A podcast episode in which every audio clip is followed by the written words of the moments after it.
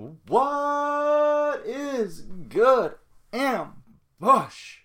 And welcome to episode 4 of Stripes, episode 4 of the DT vlog. Yes, we are mixing these two concepts together once again. Why is that? Why is that? Is because I have been having an incredibly hectic week out on the road as an essential worker, and unfortunately, I was not able to get an interview locked down for this week for the podcast, and unfortunately, I don't have any evergreen content in the backlog either for me to go and fish out, pull out, and chop up and produce for you guys. So, right now, we're just going to go with an episode of Stripes, an episode of the DT vlog to hold you guys down for this week. Don't worry about next week because next week we have an artist who's actually taking the time out of their busy Easter Sunday to join me for an interview, and I am incredibly thankful for that. And you're going to be able to find out all about that conversation next week, next Friday on the podcast. That, of course, being the 17th of April. Had to take a look at my calendar. But yeah, the 17th of April, we're going to be having an amazing conversation. It's going to get like super deep and in depth. That's next week, though. This week, yeah, I know it's not Friday. I know it's not Friday, you guys. Like I said, it's been an incredibly busy week out on the road as an essential worker. I think I've been like pretty much um, out and about like 10 hours plus pretty much every single day this week. So it's been it's been a busy one, but you know, a lot of kids out there need to be connected to school. A lot of people need to be connected to their works now that they're working from home. Um, if you guys are wondering what I'm talking about, you can check out more about exactly what I do in my job in episode one of the Desert Tiger vlog over here where we got into my uh, job as a satellite internet installer slash technician. That's what I do on the side when I'm not doing, you know, this Desert Tiger stuff. So yeah, um, you guys can check out that if you want to find out a little bit more about like what I do as an essential worker. But right now, what we're doing is episode four of Stripes, episode four of the DT vlog, and this is something that we've discussed before. I know some of you guys know a little bit of the backstory of this because this actually ended up leading to the Desert Tiger podcast. This is going to be the story of how I broke my arm in 2017. Yeah. So, yeah, how exactly does breaking my uh, breaking my arm? I don't know. I said my arm. I shattered my wrist. Yeah, my wrist. There's a scar like right here from where they made the incision. Maybe I'll take a picture of that and show that because the video doesn't really show you exactly what the scar is, but we're going to get into exactly how that led into it and exactly how I ended up shattering my wrist. So, how does this all get back into it? So, like I said, some of you know that this was the catalyst that led to the podcast, so I figured it'd be a good way to get back into the background of the podcast would be to include you guys into that story. So let's get into a little bit of the background of the situation that was exactly happening at the time. So at the time, I was living in north central Regina, which uh, some people would consider the hood. They would consider north central the hood of Regina, and some of those people definitely would not be wrong. Thankfully, I lived in a nice ish area of that community where I was near a school. I was near like a set of train tracks. I was kind of near like the north end of the community, so it was okay. It was okay. I never really had any issues while living there, so that worked for me. I was happy when I was living there. I was okay with it. So anyway, I was working construction at the time. I was playing in a pop punk band, Almost Alien. Uh, 2016 was a busy year for touring and stuff. Uh, 2017, we hadn't exactly set out any touring plans yet. We were doing a little bit of writing, I think we were trying to get back into the studio at some point that year as well, but unfortunately that didn't happen, and we're going to get into some of the reasons why as well, because that also ends up leading into this. So, anyway, like I said, I was working construction. I got home a little bit late on a Friday night, a beautiful summer, sunny Friday night in July, just after Canada Day, I believe. It was like the 7th or like the 9th or something. And I had a buddy that lived like eight blocks away from me. He said, Hey, why not come on over? Why not hang out? So I was like, Yeah, it's beautiful Friday. So I got home, I let out the pooch, I fed the pooch, gave Tucker some pets, some good scratches, and I decided Why would I drive eight blocks on a beautiful sunny Friday evening when I can get on the bike and ride those eight blocks and enjoy the beautiful sun now that the leaves are all green and everything is blooming, the grass is green, everything is wonderful. Let's ride the bike and enjoy it. So I got two bikes inside the garage. One of these bikes has really good brakes. Do you think it's the one I took? Absolutely not, because I had to adjust that bike, and rather than taking the time to adjust that bike, I decided to take a bike that was already set to my adjustments, but unfortunately, uh, the back brake of this bike a little bit lacking. Uh, the front brake of this bike worked considerably well, but I hadn't had any issues with this in like months of riding the bike, so I figured what what would be the problem in riding it again? It's eight blocks. Let's go. So we break it out of the garage, we hit the road, and we start riding. We start riding. So anyway, I'm gonna put up some maps and stuff so that some of you guys can see. Anyway, I ride from my nice, beautiful Blue Hood house in north central Regina, and we start riding south, yeah, south towards uh, Homeboy's place there. And basically, in north central, there's only so many places you can exit north central from besides this one really big road that cuts like right through Regina. So basically, your options are 4th Ave, 8th Ave, and I think 6th Ave. So I decided not to do 4th because 4th is incredibly busy and it actually doesn't have the turn that I need to get to Homeboy's house. That street doesn't connect to 4th. So I decide I'm going to turn at 6th. So I ride my bike six blocks south and I'm to turn. So I've got like two blocks to get to where my corner is. So I ride six blocks and then I turn. And after I turn, like there's another guy who was turning left onto the street. I turned right onto the street and we're both going to the intersection and like the hand is flashing. You know that it's going to come off. As a bike rider, I try and follow the rules of the road. Technically, you're a vehicle. So you're riding in the street, so you know, I'm knowing that this light is going to turn yellow, I think everything's going to be okay and everything's chill. But this guy decides he's going to blow around me because I guess he's in a rush. So he goes around me, and then by the time he's just about to get to the lights, the lights turn yellow. So you would figure this guy who's in a rush is going to blow through the yellow light too, because if he's going to go around this bike rider because he's got no time for me, then he's probably got no time for this yellow light. Heck no. So, you know, he hammers his gas to get around me. He's probably already going like 30, maybe 40. Then he hammers on his brakes.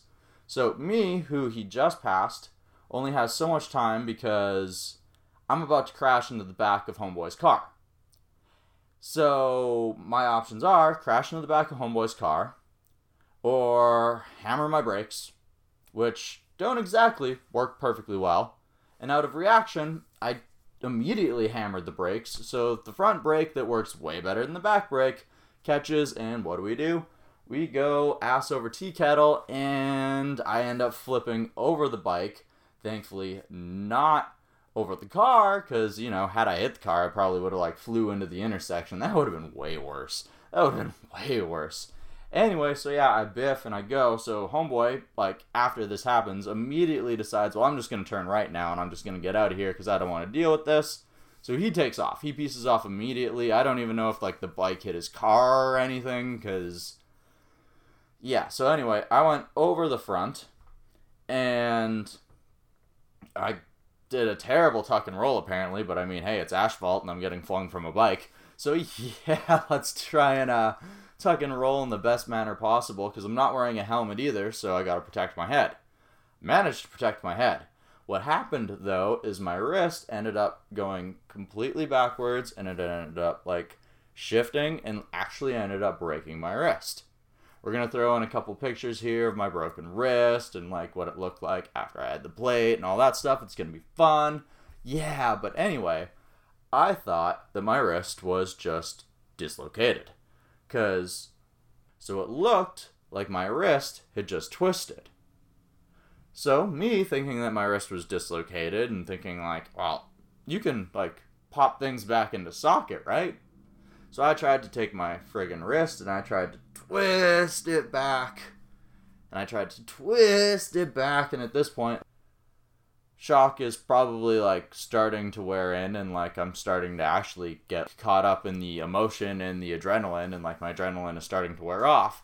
So as I'm trying to twist my thing, like I'm still like kind of on the side of the road, so I pick up the bike after unsuccessfully trying to uh put my non-dislocated, very very shattered wrist back into socket. And once you see the pictures of my broken wrist, you're going to see just how impossible this feat actually was. but I tried. I tried. So anyway, I uh, I ended up just like going into a back alley and basically sat there. I was still in my work clothes from the day, and like I said, I was working construction. I was working concrete, so I was like covered in dust and like half the people that were driving by me. Like I said, I live in a hood. So half the people that are driving by me probably want absolutely nothing to do with me, and that's absolutely right. There's even people who rolled up their windows because like they didn't want anything of it. There's a lady that stopped at the stoplight and just sat there and like didn't even turn her head to acknowledge me the entire time. Yeah. So anyway, I go into the alley and like now it's starting to get to me where like I'm maybe feeling like maybe I'm gonna pass out. So Thankfully, there's a hospital that's actually right near where I live. I can go to the hospital. So at first, I pick up the bike and I'm like, all right, I'll start walking that way. So I start trying to walk the bike that way because for some reason, I don't want to give up the bike. I'm not thinking straight. Um, I just shattered my wrist and flipped over a bike. So I'm trying to walk the bike to the hospital and then it hits me. I don't have a lock with me.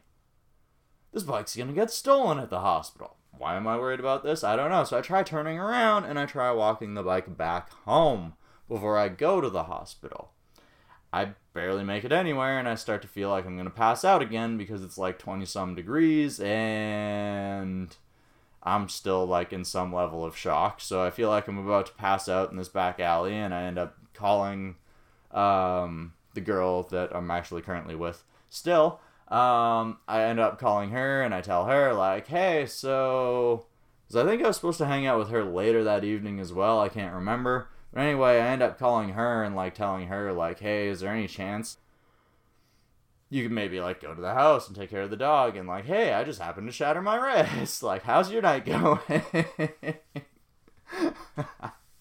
Hope it's much better than mine, you know. So anyway, um, I talked to her and like she wisely uh, suggest that maybe I should call an ambulance or a cab and like I'm not calling an ambulance. I'm four blocks the most away from the hospital.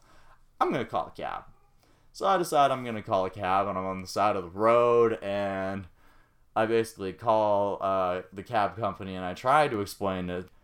Still in shock and still like probably not making a whole lot of sense and like probably talking incredibly quickly uh, try to explain to the dispatch officer that, like, no, you just drive down this street and find the guy who's walking around with a really messed up wrist, and don't worry, you'll find me. And the cab driver totally went to the wrong street, and I can see him just down the block. I'm trying to flag him down with. My one wrist is bad. I, I remember I specifically tried to flag him down with my broken hand. terrible, terrible ideas. And anyway, yeah, so I end up walking over there, and then this guy actually like realizes that I'm messed up. Probably thinks I got jumped or something. Who knows? Once again, I'm in the hood. Who cares? Um, jump into the cab, and I'm like, bruh, I need you to take me to the hospital. I'm sorry, but I don't have a wallet on me. I left it at home. You can drive me home, and I can grab the wallet if you want. It's like, no, man, I've got it covered. So he drives me into the hospital for free. And then I think I finally contacted my family and told them, like, hey, so I'm in the hospital. I just shattered my wrist.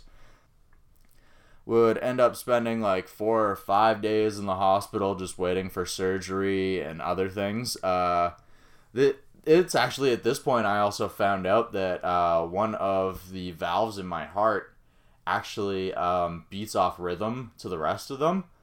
I only find this out because semi athletic. I'm not trying to brag, I'm just trying to say, like, so anyway, they were giving me morphine in the hospital, and I was trying to request it when I woke up one morning.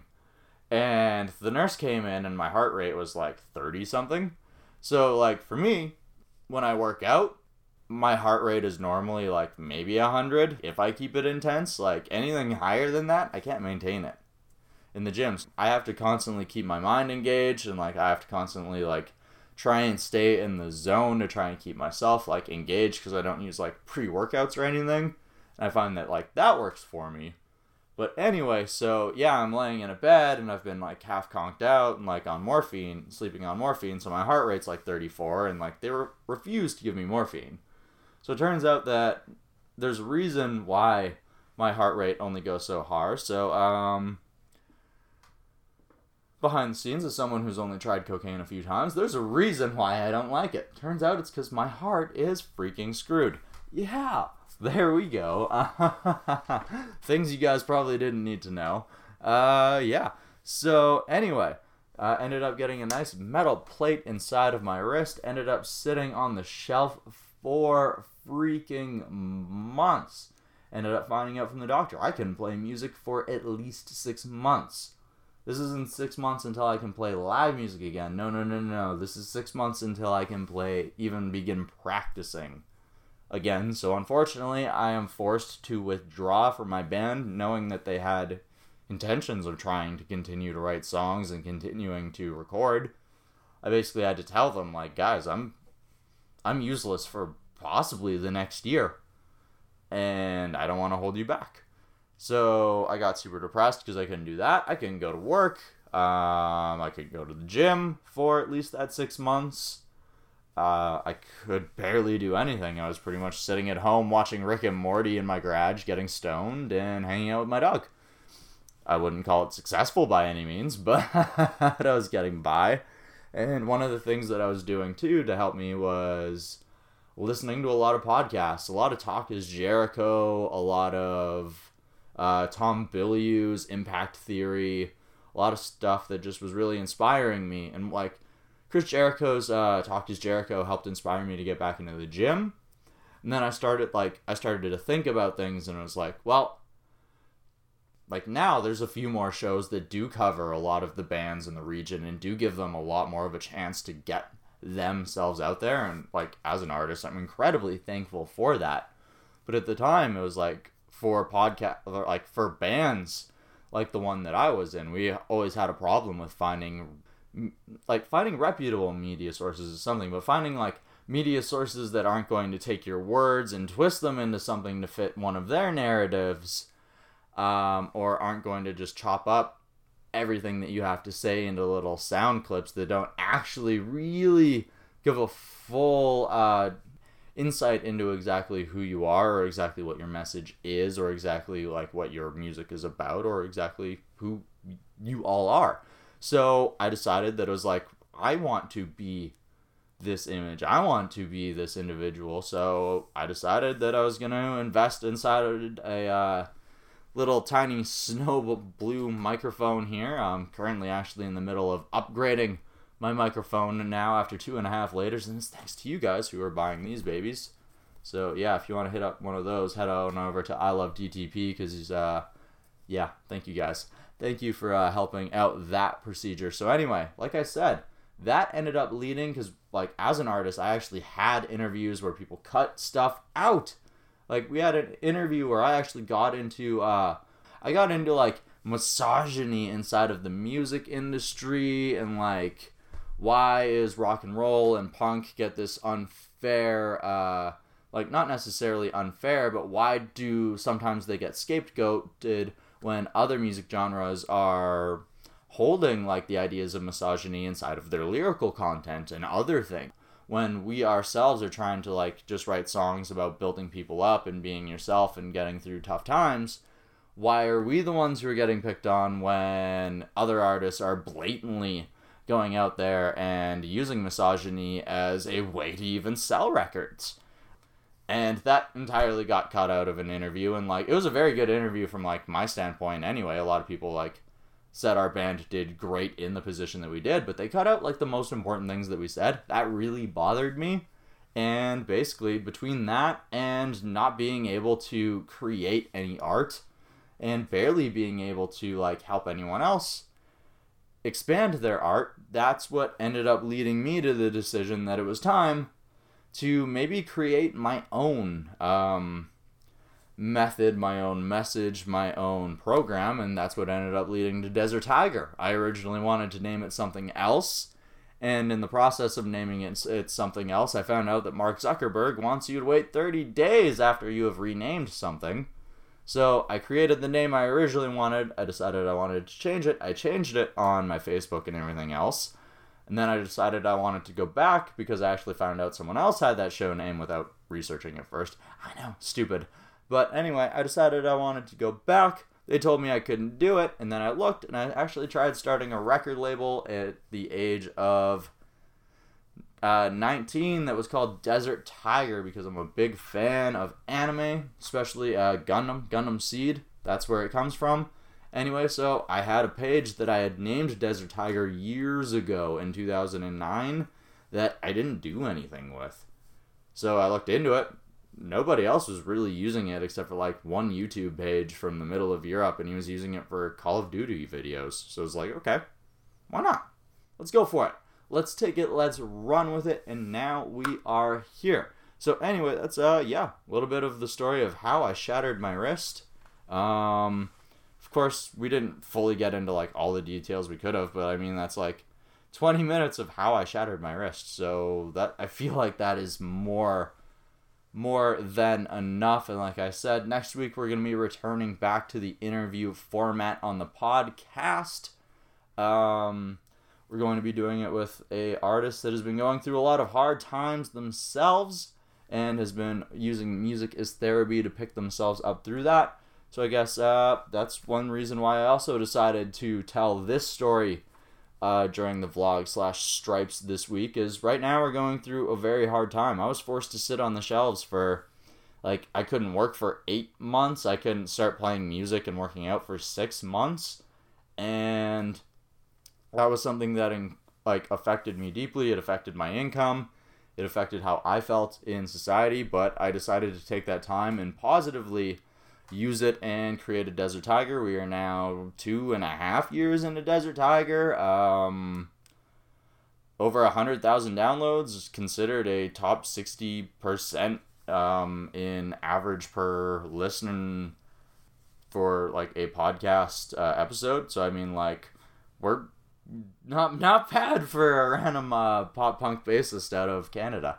So yeah, um, sometimes um, the worst moments that you could possibly be going through might be the opportunity that you need to invest inside of yourself and find exactly what it is that you want to do with your time, the thing that makes your heart sing. So, yeah, that's, uh, I guess, where we're going with that today. So, thank you for tuning in.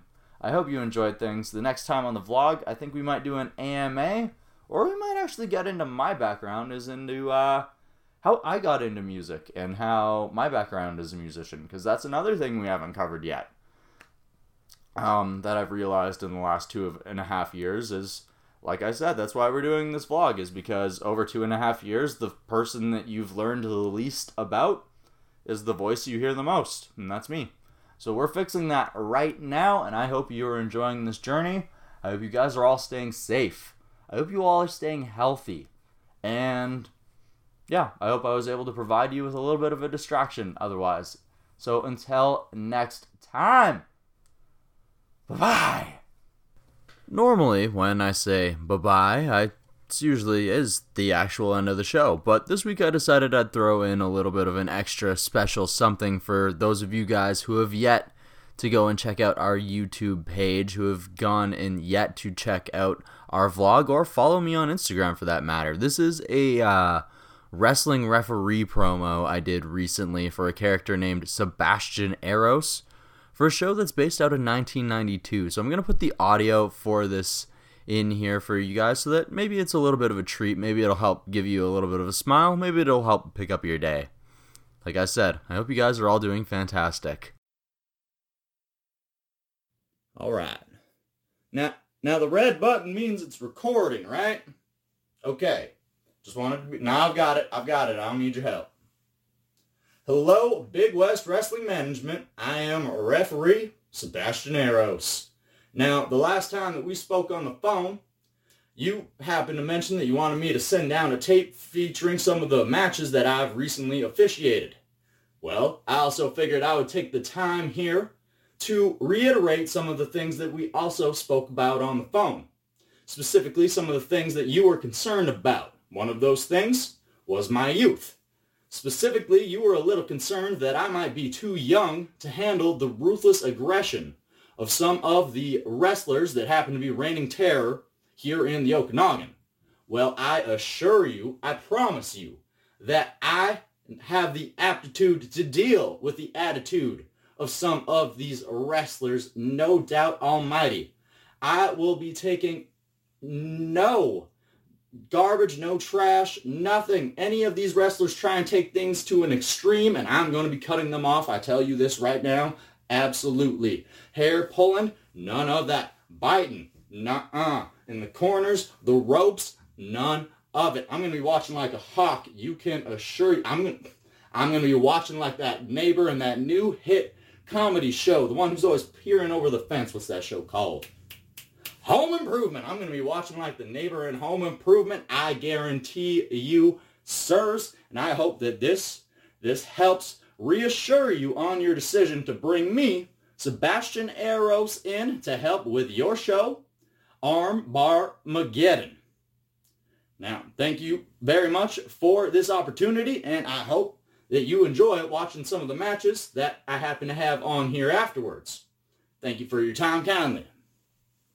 How, how, do you turn this thing off? How?